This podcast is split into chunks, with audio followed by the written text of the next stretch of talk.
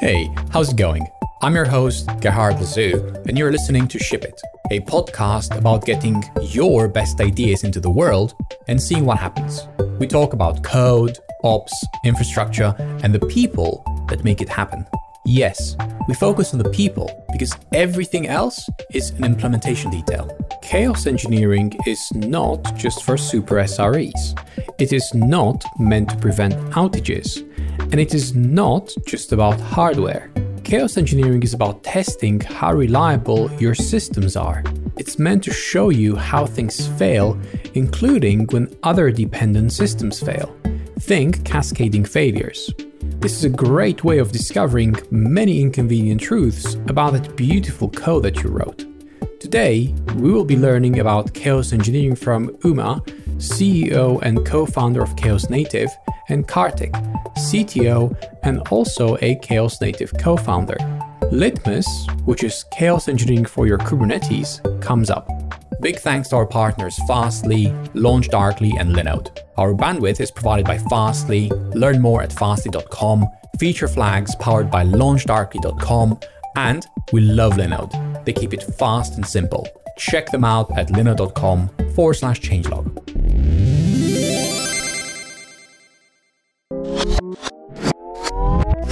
This episode of Ship It is brought to you by Render, the zero DevOps cloud that empowers you to ship faster than your competitors. Here's Anurag Goel, CEO of Render, sharing why developers choose Render over Heroku and how they're innovating much faster. A lot of Render customers come to us from Heroku, and they tell us Render is what Heroku could have been. I think it's because we offer a more streamlined approach to hosting modern cloud applications at a significantly better price point. Applications on Render heal themselves and scale automatically, giving developers the features and flexibility of something like Kubernetes, but without any of the complexity. We're always working to bring the latest industry advances to our platform. So your applications can leverage the state of the art in the cloud without you having to do or learn anything. All right, learn more about how Render compares to Heroku at render.com slash compare or email changelog at render.com for a personal intro and to ask questions about the Render platform. Again, that's render.com slash compare or email changelog at render.com. Three, two, one.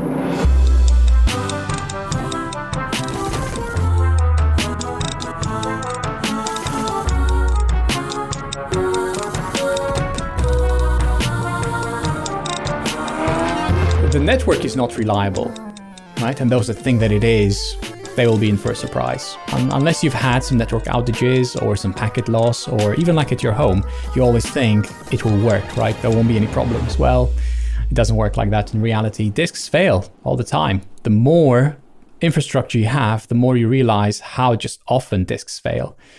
CDNs fail all the time. Uh, in episode 10, we talked about how Fastly failed for a few minutes and half the internet went down. That was an interesting one. So, how do you know that the beautifully crafted code that you ship continuously, it's test driven, it's beautiful, it gets out there?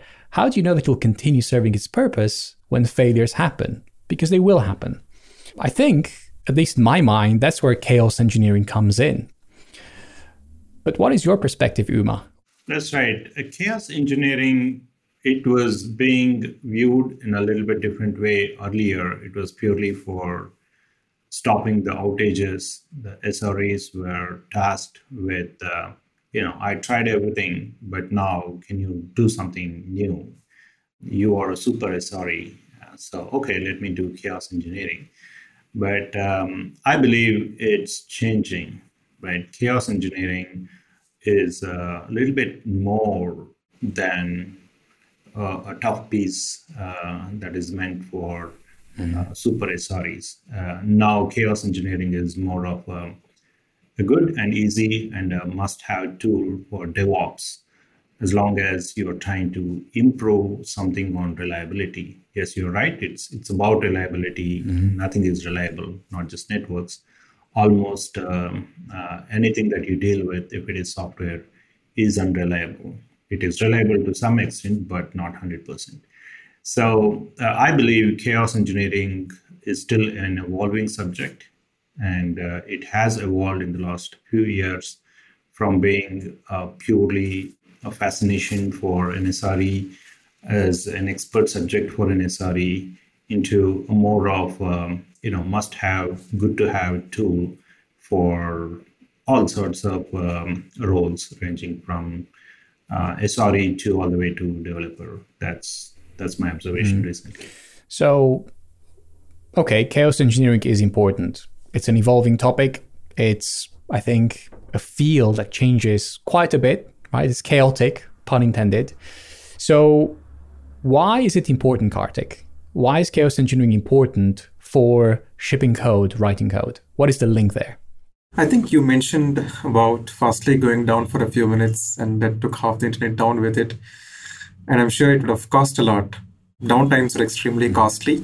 You would want to avoid them dearly. And uh, there is, I think, enough motivation for you to test how reliable your systems are. And uh, it's like Uma mentioned, it's not something that you only do in production, though that is where the benefits of chaos engineering has been most realized over the last mm-hmm. decade or so. But it is important that you go ahead and test your systems because there is so much changing there in your deployment environment all the time. In today's microservices world, the application that you're deploying in your deployment environment it could be Kubernetes or it could be somewhere on the cloud there are so many other moving parts that you depend on to give you that wholesome experience for mm-hmm. the user. Things that help developers support SREs and things that are viewed by the end user. There are so many components in the deployment environment which cater to different audiences, help running the entire system.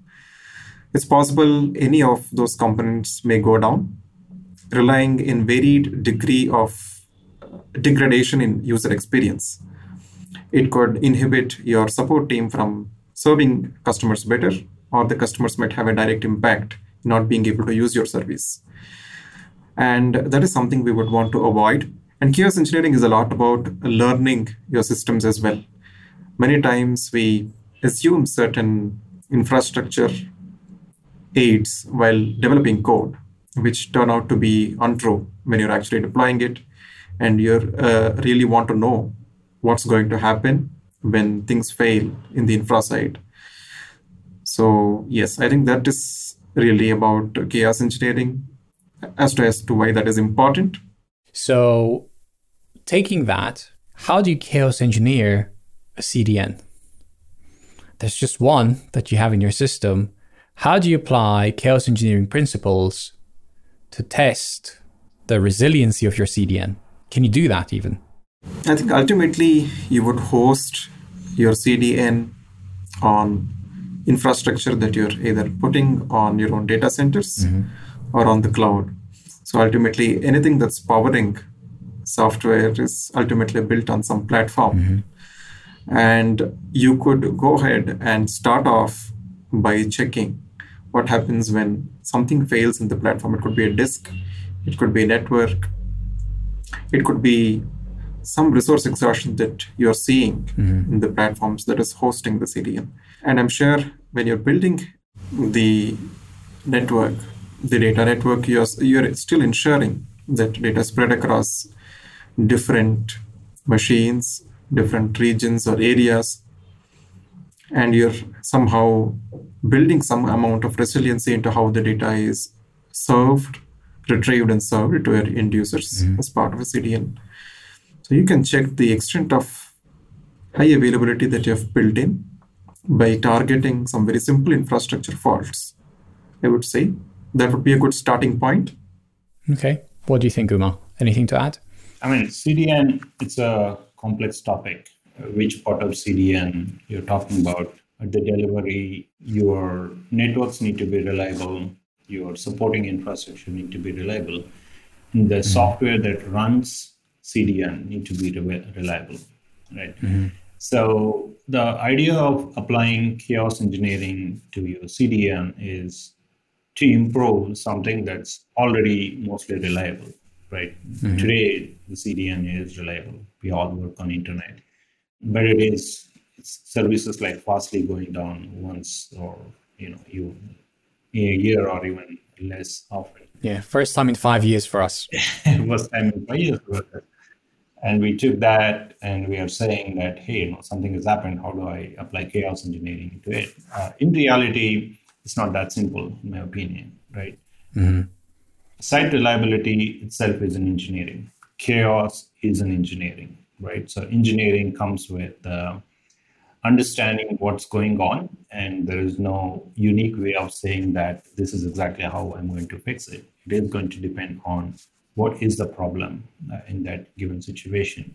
So I would say you can apply chaos engineering not just only to CDN, to any other system, but really looking at the way the services are architected or deployed and mm-hmm. look at the services and see is there something that I can see as a low hanging fruit that's uh, either doubtful about uh, reliability or you know it's constantly causing me trouble let me go and attack that debug that right so mm-hmm. then the one way to debug that is can i actually introduce a fault and see right so you need more ways of reproducing the faults and then you go and um, go to your sres or sres generally go and try to fix up quick recovery points or try to avoid that um, dependency on that failure. But really, you need to go back to developers to really fix the root cause of it, right? So when you if you ask me to summarize the whole chaos engineering for cdn it needs to be at different levels infrastructure infrastructure again is storage and network if i uh, recollect some of the scenarios that i heard of it's always about a slow storage uh, that caused more of a bigger issue all of a sudden and uh, it never happened uh, the storage slowness right? Or networks mm-hmm. usually are very tolerant uh, in terms of faults but still you know like double triple faults can happen. So one is about uh, verifying how reliable is your infrastructure uh, dependency right? So try to introduce some slownesses intentionally and keep verifying your cdn continues to work and that's one level. The other level is take a look at your services and how reliable you are. And then mm-hmm. if networks go slow or storage goes slow do you have a software that is reliable enough to switch on to something else or do something that's more proactive to keep continuing to serve the data? So as i said it's it's engineering and it, that's why we need good tools for site reliability engineers. That's chaos mm-hmm that makes perfect sense to me. So, if I had to summarize what chaos engineering is in one short sentence, to me, that would be the injection of artificial faults. They're not real, they're artificial, they're made, we make them to see how the system as a whole reacts to those artificial faults. Would you refine that, add something more to that? What is it? What, what is chaos engineering to you in one short sentence? I'll probably take a crack at it, and uh, I think Karthik uh, can give uh, probably a better answer. Uh, I usually separate chaos and engineering as two different words in my mind. Mm-hmm. Right? People okay. always think chaos engineering as chaos. Uh, to me, mm-hmm. it is. It's easy to introduce chaos. Of course, you have no better tools. It's uh, faster to introduce chaos, but I would give more preference or more importance to the engineering side of chaos engineering. Mm-hmm. It is always about what should happen when you introduce a fault, right? A very simple fault, a very simple service, uh, if it fails, how you react to it uh, is always well tested. Your dev. QA, SREs, user acceptance tests. We are living in the modern day. All our systems are like uh very modern. So, but failures do happen because something unexpected, untested has happened, uh, right? And uh, now we are looking at chaos engineering as a way to unearth those faults in a in a willful manner, right? Mm-hmm. So, what is chaos engineering in that sense is when a fault happens, what should you look for, right? Uh, how do you actually search uh, for a fault, right? So that's the steady state hypothesis. right? If you go and look at what is my steady state, you can look at just one service or look at many services together. And uh, if you define the steady state hypothesis that is closer to your business or a business loss, then you will come to chaos, right? So, and uh, the tools and the strategy design should go towards thinking more on the engineering side of you know how can i avoid a certain loss or how can i unearth a complex scenario or a complex faulty scenario? And then i can split that scenario into multiple chaos stuff. And then that becomes easy actually. So yeah. it's engineering.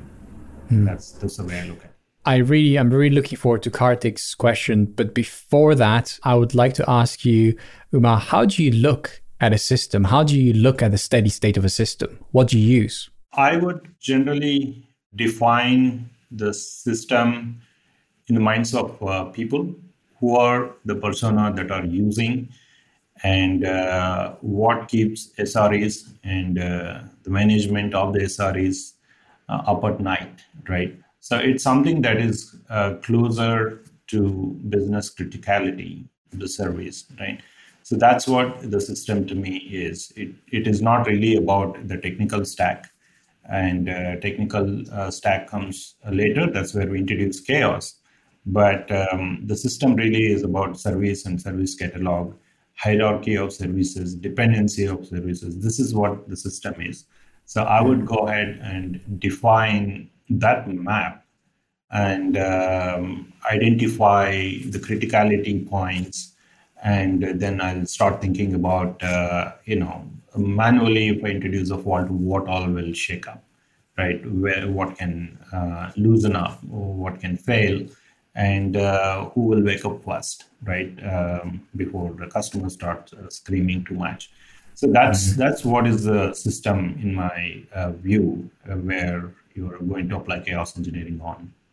So what I'm hearing is that not only you need to know all the services that make up a system, but also what does it mean for end users to be happy when it comes to using that system? So you define all the services that make the system, and also what does healthy mean for every single component in the system?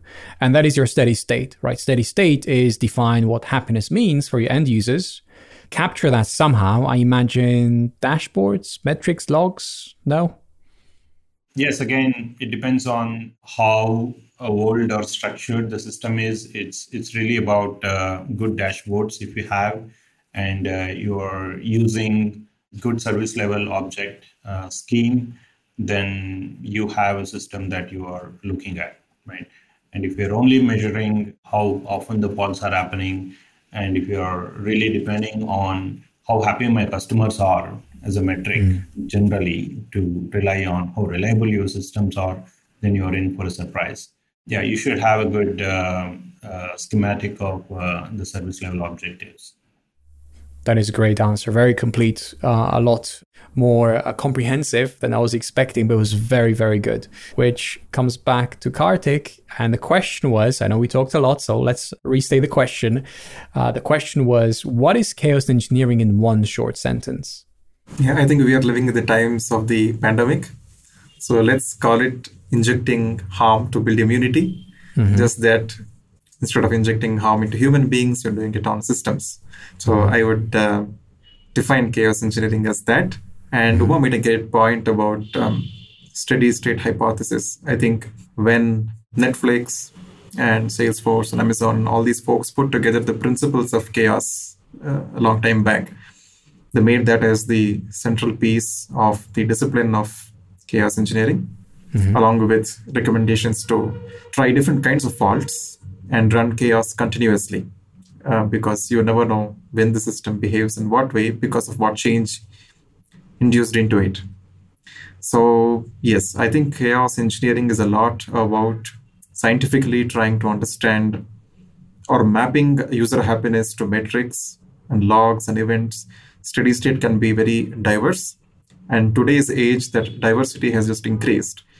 You could be talking about metrics, you could be talking about the availability of some downstream service, or it could be something on your clusters.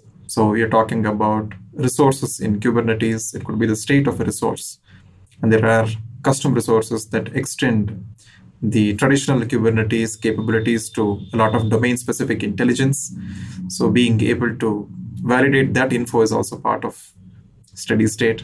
So I think yes, chaos engineering is about willful fault injection, like you mentioned, Gerhard, artificially inducing faults in order to verify how the system is behaving and have good means of identifying the deviation in steady state and checking whether with it whether it is within tolerable limits or no. And then it's all about doing it continuously by going back to the drawing board, fixing your application business logic or maybe your deployment practices, coming back and repeating it, and thus proceeding with the next possible outage that you can think of.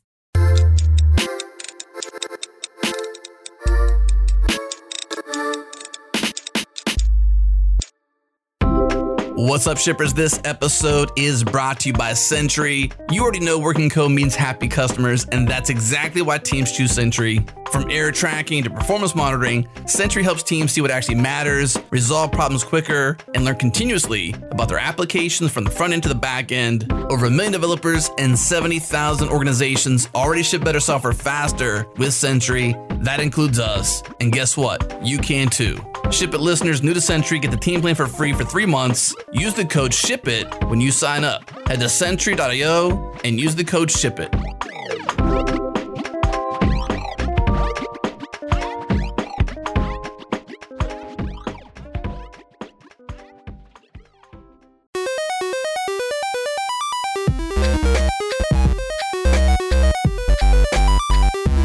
Happen often, but uh, I was talking to one of our listeners, Patrick Fio, in Slack, and he has a question, or like a suggestion, which I think is a very good one to bring up in this interview, in this conversation, this episode. Patrick is saying that he would love to hear about practicing inefficiencies or applying non best practices in small doses. I know it's not exactly the chaos engineering that we discussed, but I can see an overlap between doing the wrong thing on purpose and chaos engineering. What do you think, uh, Karthik? I think it makes sense. And I think this is especially true when you're trying out, trying to find out rather how good your security systems are. There's an entire new category of, uh, or a subcategory within chaos engineering called as security chaos engineering, where tr- people are trying to find out how reliable their systems are in terms of security by introducing some vulnerabilities deliberately. And um, I can relate a lot to Patrick when he says running things in the non best practice way. You can run privileged containers, mount host paths, and basically try and see how your system behaves. Is it being called out? Do you have the right policies that restrict you from doing so? These are things that you would want to find out and um, not just for security. I think that's probably one thing that comes to mind straight away. But even for other scenarios, maybe we talked about running single replicas of applications. Sometimes you would want to see what is the recovery time of your app. Let's say you were not running multiple replicas of an application, you were just going with a single replica, and there was a failure. You might want to figure out how best or how quickly you are able to recover maybe reschedule and bring up once again, register to your uh, register the proxy and then start serving data once again. How quickly does this happen? Sometimes you would you might want to run in modes that are not uh, classified as the the best practices, but you would still learn a lot about your system by running that way.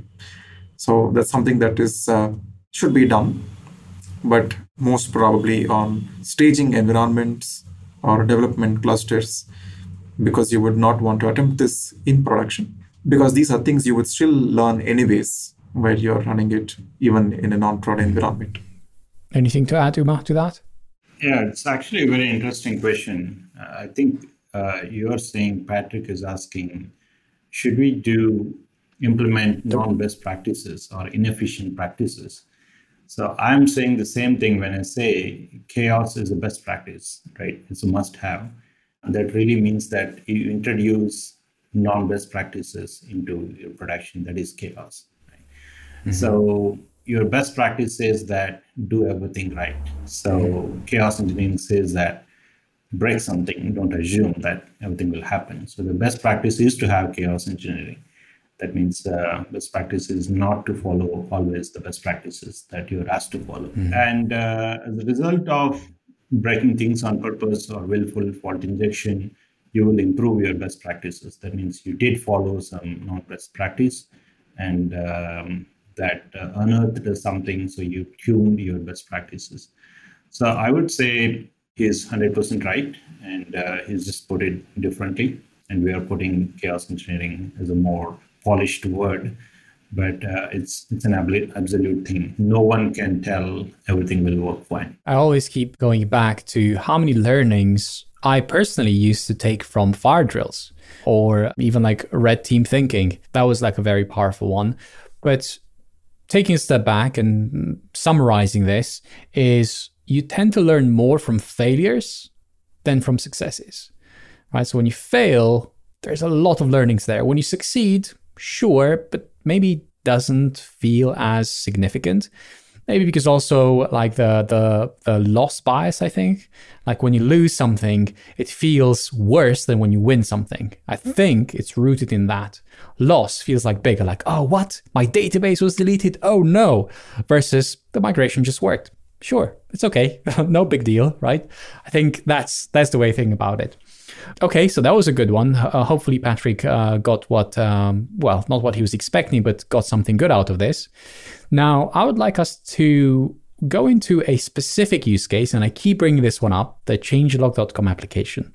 We are in a unique position to be able to experiment and learn new things in the context of the app that runs all our shows, all our podcasts. Uh, that's pretty unique uh, as far as I know.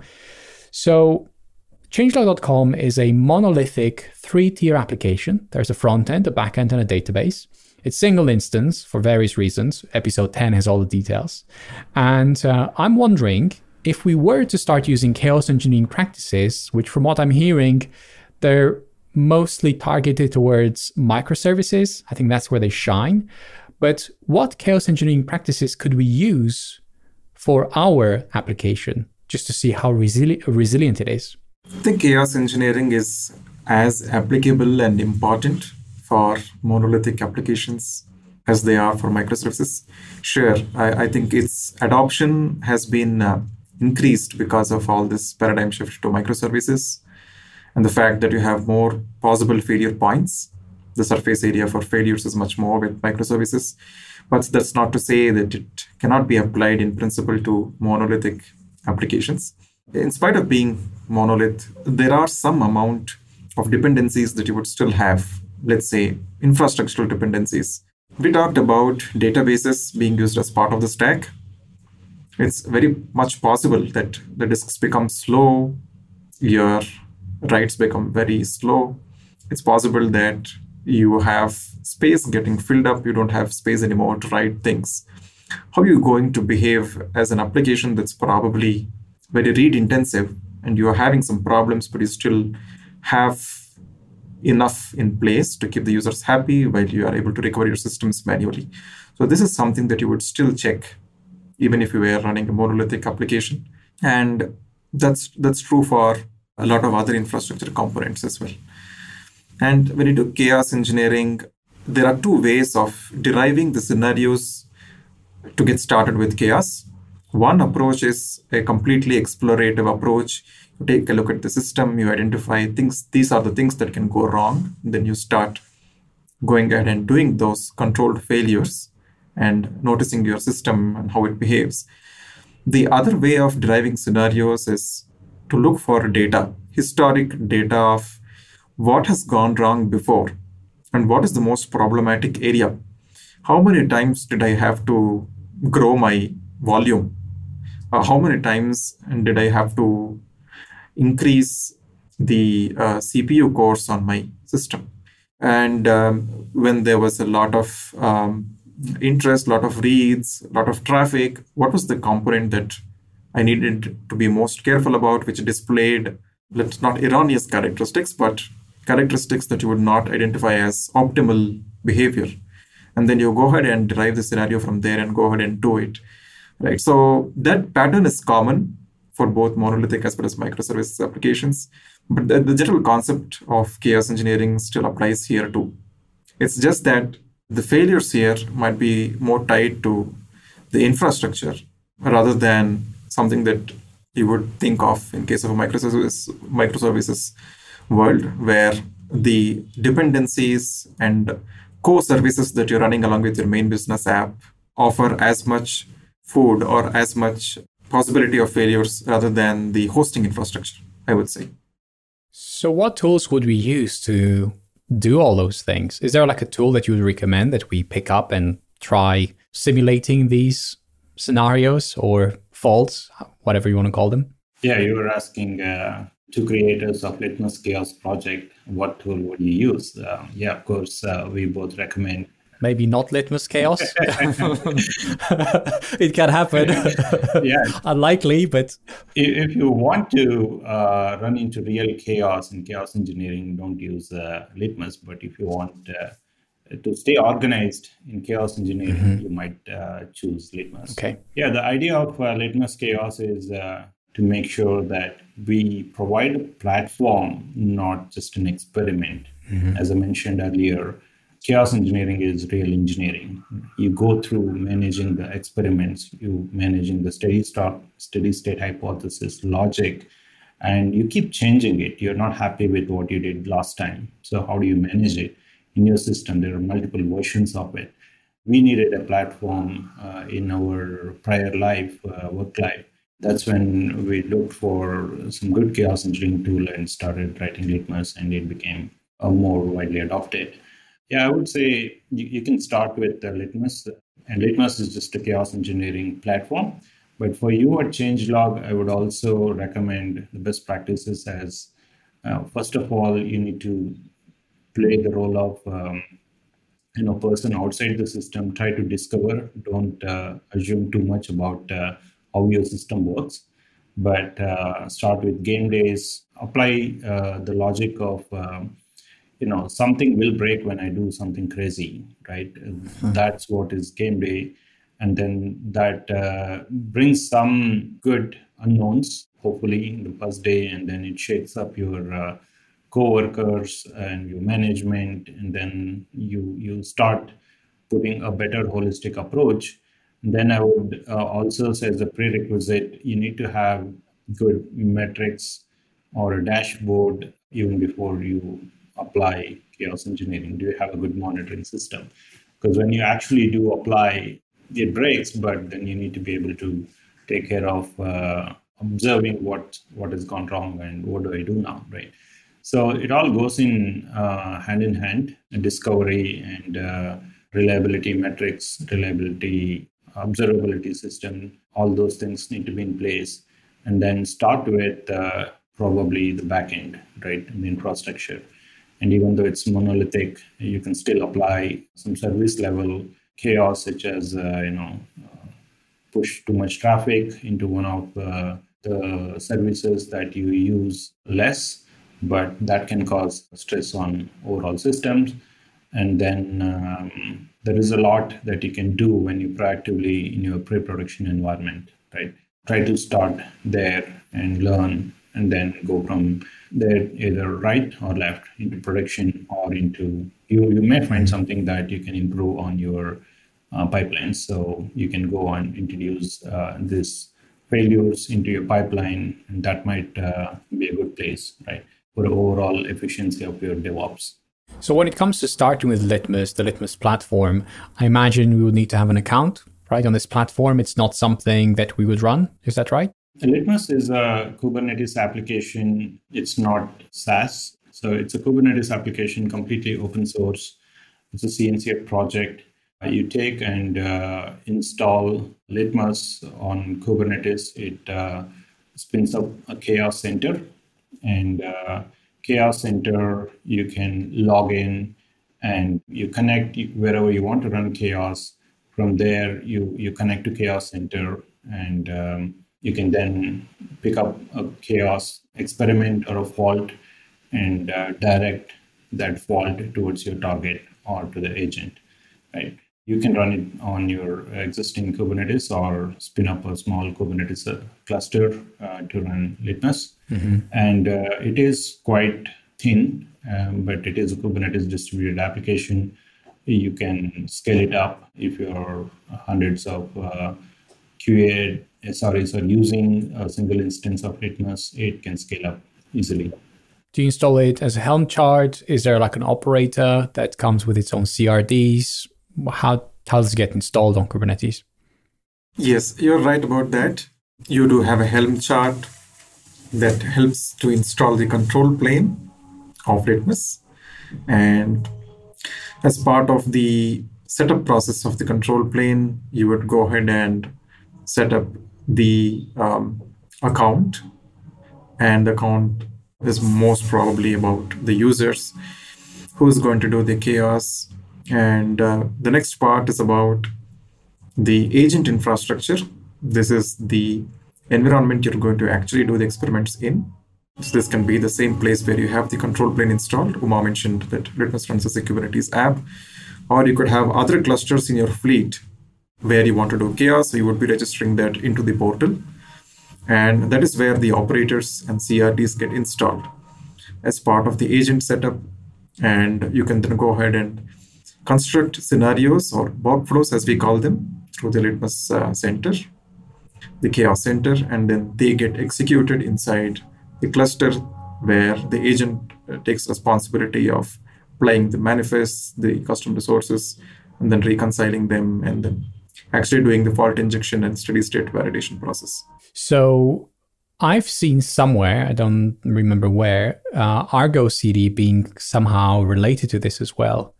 What is that relationship between Litmus and Argo CD? We use Argo workflows as part of the chaos scenario construction. So we chose Argo workflows for its flexibility to order or sequence faults in different ways. It's a workflow engine at its core. We've uh, instrumented the Argo workflows with some Litmus intelligence. The, the containers that carry out the steps within a workflow understand Litmus API. So they are used as part of the chaos workflows. The Argo CD part, I'm sure you might have heard of it, more around the GitOps support that Litmus offers. So when we built Litmus, one of the things we wanted to do was somehow weave in the chaos engineering aspects into the standard GitOps flow that people are beginning to use. And people are trying to use GitOps to ensure the applications and infrastructure is maintained in a single source of truth, that is Git, and they ensure that what is on their deployment environments match what is in their source. And there are controllers, also called as um, GitOps uh, operators, which ensure that your applications are upgraded whenever they change in the source, etc. And oftentimes we see that people who've upgraded applications in their environment of it or they have deployed new infrastructure want to verify its sanity. And one means of verifying sanity is by performing some chaos experiments along with a specific expectation of what's going to happen. And they already have a hypothesis in mind that they burn in into the experiment definition the experiment has the ability to specify validation intent within it. So people want to do those sanity checks whenever they've upgraded their infrastructure or upgraded their applications. And it was done in a manual way. So we wanted to automate that and provide these users or this persona with a means to run chaos experiments automatically when something is changed via the GitOps operators. That's when we brought about the event tracker functionality within Litmus. So it runs as a separate microservice in your cluster.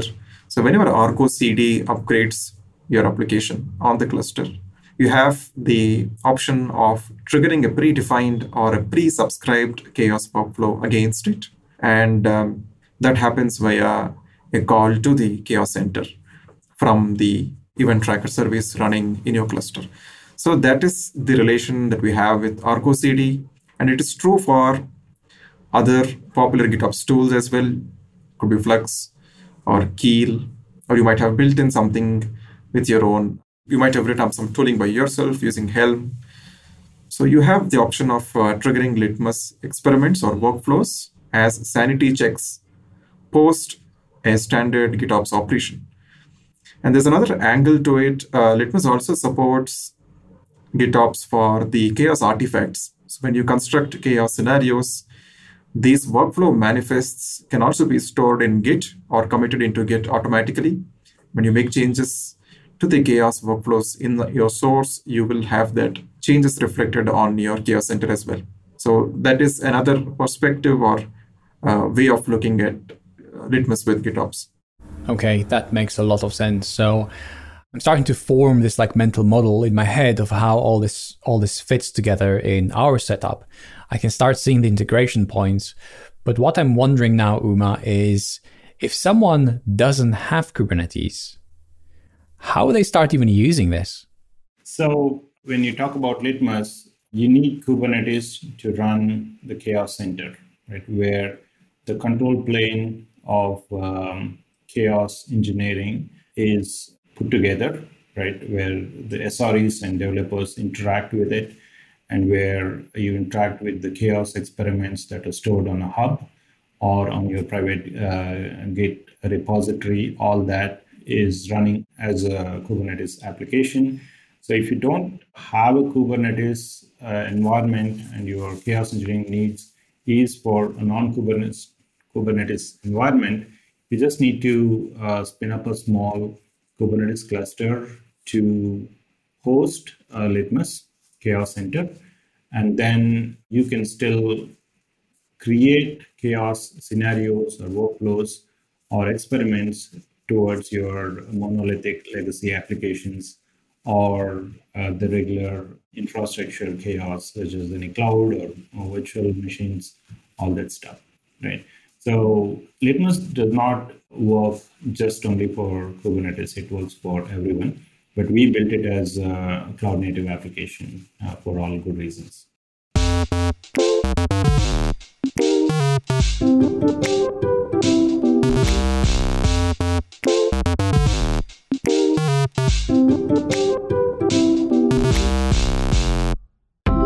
What's up, shippers? This episode is brought to you by our friends at Teleport. With Teleport Access Plane, you can quickly access any computing resource anywhere. Engineers and security teams can unify access to SSH servers, Kubernetes clusters, web applications, and databases across all environments Teleport is open core, which you can use for free, and it's supported by their cloud hosted version, which lets you forget about configuring, updating, or managing Teleport. The Teleport team does all that for you. Your team can focus on your projects and spend less time worrying about infrastructure access. Try Teleport today in the cloud, self hosted, or open source. Head to goteleport.com to learn more and get started. Again, goteleport.com.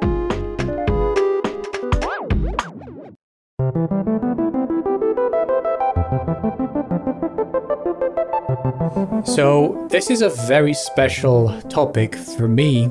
The reason why it's special is because I disagreed with Kelsey Hightower about running databases on Kubernetes, and I learned it the hard way. Again, pun intended.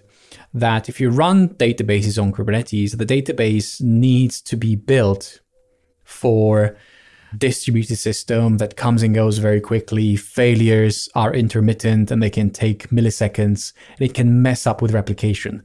That's actually what happened in our case when we run a PostgreSQL cluster on Kubernetes. We tried Crunchy Data and we also tried the Zalando operator. So we tried both. And in both cases, our replica fell behind. The write ahead log uh, just stopped replicating. And then the master, or like the primary, shall I say, the primary, the disk filled up, crashed, couldn't resume, couldn't restart because the, the disk was full. The write ahead log filled the disk, the replication got broken. Uh, we couldn't promote the follower to be the leader because um, it was too far behind. So we had downtime, we lost some data. So, what do you think about running databases on Kubernetes, Uma? I know you have a bit of experience in this area. That's why I ask you first. Yes, Litmus is born out of trying to fix bugs when you're trying to run databases on Kubernetes. So I kind of have an opinion that you cannot have an option of not running Kubernetes and databases on Kubernetes forever. Five years ago, that was not requirement. Uh, two years ago, people thought it's very, very difficult. Now, I think there are mixed opinions. Uh, there are people running databases on Kubernetes. There is a good active community, you know, data on Kubernetes community. Things are improving, uh, and uh, it is an evolving subject. And tools are coming in. Uh, databases are also changing, right? So the stateful sets are the the root elements within Kubernetes that are enabling distributed databases. But at the same time, there are storage elements that are being built or improvised for running databases on Kubernetes, right? For example, uh, my earlier project, uh, OpenEBS, uh, which is uh, still a popular subject in, in this space, is uh, having um, the concept of containerized storage, right? So you try to consider the storage as a container, an element that is built for uh, running data on Kubernetes. And similarly, there is an element of local PV that is uh, started by Kubernetes itself.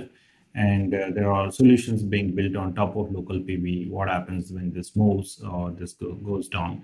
So I would say there are people who are uh, running data on Kubernetes, but because the infrastructure also becomes a microservice, you need to understand that there are more failures that can happen, right? So storage is not guaranteed to be running in one place. It can just move around. And uh, how do you actually handle that situation, handle your application to do that? So just assume that it's not just your pod that can just go off and come back in.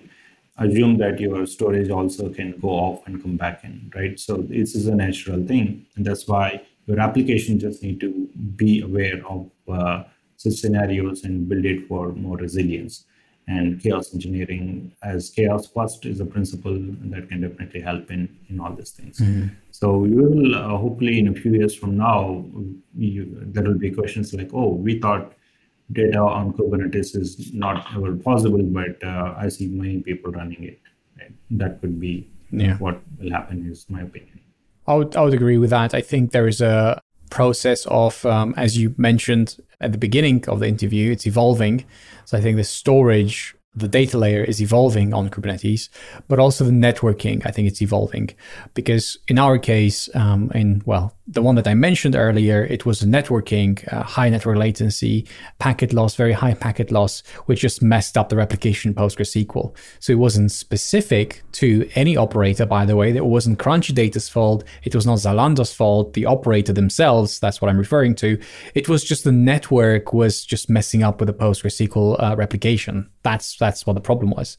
In other cases, uh, for the app itself, when we had a three node Kubernetes cluster, by the way, have a single node one. I know it's very contentious, but guess what? It works better. So reality says, and the practicality says it works better. The point is, when we had three nodes, those volumes that should have moved around the the PVs, they didn't uh, they were stuck and they couldn't get unstuck from the node that went away. And because they were in, they remained in this unstuck uh, in this stuck state, couldn't detach, they couldn't be reattached to other nodes. So that was a bit of a problem as well, which hit us. I know that things improved and they evolved, but I don't feel they are there yet, especially if the database was not built to be distributed one from day one what I'm wondering now, Karthik, is if there is such a stateful system, which was built to be distributed from day one, and it understands that and it's like in its DNA, is it easier to run it on Kubernetes? I'm thinking maybe a message broker that was built to be distributed. It still has some state, but it works as a distributed system. What do you think? Does does that make it easier? Yes, I think to a great degree it does. But the network problems are not going away anywhere, So if you take a look at the Litmus Slack channel on the Kubernetes workspace, network latency and network loss are probably the most popular discussion items. People are trying those experiments much more than they're trying other experiments. So it is something that will continue to be there as the network also evolves with storage and all the other concepts um, in the cloud native world, we will still uh, have to address these uh, network problems once in a while. So, message brokers is, is a good example. And in fact, um, when we try to build some illustration for application specific chaos experiments within Litmus, so application specific chaos is, is a category of uh, chaos experiments in which the experiment business logic has some native checks, health checks that are uh, uh, specific to an app, and they also con- consist of certain faults that are native to a particular app. And um, uh, the, these are these could be just the standard faults applied within an application context, or there could be some faults that are very native or very specific to a given application type. So the first application specific experiment that we considered was Kafka. And um, we have some communities that are actually trying out Litmus against Kafka. Uh, Strimzi is um, one of the Kafka providers who, who we are speaking with and trying to collaborate on to identify good scenarios that can be used as part of testing. Uh, what is relevant in the message broker world is let us say you have some very intelligent message broker that is capable of uh, you know handling uh, message queues and doing uh, failovers and doing elections and things like that because here also there is some amount of state involved so you have storage at play you have network at play you have all these things one of the scenarios that we got started with was killing a partition leader which could also be a controller broker and then you have a series of things happening. You have um, re-elections happening. You're basically trying to speak to zookeeper, and you're trying to ensure that the failouts happen quick enough so the consumer's message timeout is not breached or session timeouts are not breached. So these are things you would still want to find out. These are good experiments you would still do in these kind of environments. Differs from infra to infra. When we did this Kafka experiment on AWS with the standard storage class, EBS based storage class with the AWS CNI versus when we did it against GKE with the GPT based default storage class and the CNI there, we saw there was a difference in the recovery times. We saw that we needed to set different timeouts at the consumer for the sample message stream that we were doing. And uh, this experiment was a simple pod delete experiment. You will have the need for chaos engineering in these environments as well both to learn about the system as well as prove some hypothesis that you might already have around timeouts and such settings that you have. So, to come back to the earlier question, will data on Kubernetes become simpler when our, uh, application architecture evolves to become becoming distributed? Yes, I think uh, that will definitely help. And I'm just trying to tie together chaos engineering there. The adoption of data on, on Kubernetes can be accelerated much in the way general Kubernetes adoption itself can be accelerated through chaos engineering. And um, there are folks uh, in the Litmus community, and I'm sure with um, uh, I'm sure there are other projects speaking to such users as well, where they want to use Kubernetes in production, but they're not really confident about doing so, and uh, they want to set up staging clusters test out a lot of failures, uh, failures on the Kubernetes control plane itself. You have your schedulers or controller managers going for a toss. You have etcd going for a toss. And then you're also uh, trying to see what happens when you kill pods. The multi-attach error issue, as we typically, typically like to call it, the volume not getting detached from one node and therefore it doesn't get attached to the other node. This is something we found very early in OpenEBS using a chaos experiment, and something has come up in the SIG Storage world to fix it today. And OpenEBS has taken those fixes on board. So I think both the application architecture, the data architecture becoming more distributed as well as evolving chaos engineering practices will ensure that the adoption of databases into Kubernetes, as well as the general Kubernetes adoption itself, will increase. I think the most important point that resonates with me that you've made, Karthik, is around the different platforms having different recovery times. I think that's really powerful because if you're, for example, as we are running on Linode, we cannot apply the same approaches that someone may be running on GCP or someone running on AWS. Infrastructure matters a lot. So then how do you know how does it behave in your case? Well, one solution would be to maybe apply Litmus Chaos and see how it behaves in practice. Also, not to mention that you do upgrades to your Kubernetes. Things improve most of the time, but sometimes they get worse. So, how do you find out what got worse before rolling in production and everything just failing over in hopefully failing over, other times just failing in unexpected ways? So, how do you preempt some of that? And we all know that as much as we want to be confident from our staging experiments, the best failures happen in production. So, as much as you can try to preempt things in staging, until you go into production, you won't see it. So, maybe trying to generate production level load if it's possible. It's not always possible. That would help. So, as a listener, if I had to remember one thing from this conversation, what would that be, Uma? Yeah. So, the last stage of reliability is to be able to confidently generate random triggers after you apply uh, every change to your system in production right so you you upgraded you have good ci/cd system and uh, you applied the change in production but also extend that cd to create a random fault uh, because of that change and uh, if you are so confident, that means you're testing well. And it takes time. And chaos engineering, uh, starting in in some form, uh, either in pre-production or in QA, it all helps reaching that goal. But uh, always remember that unless you are doing that confidently, breaking things confidently, your systems are not reliable. You can just assume that they are reliable, but they're not. So use chaos engineering as a friend. What do you think, Karthik? Would you agree with that? Doing chaos engineering in production is really like the ultimate stage, the nirvana of a very mature um, practice that you set up in your organization.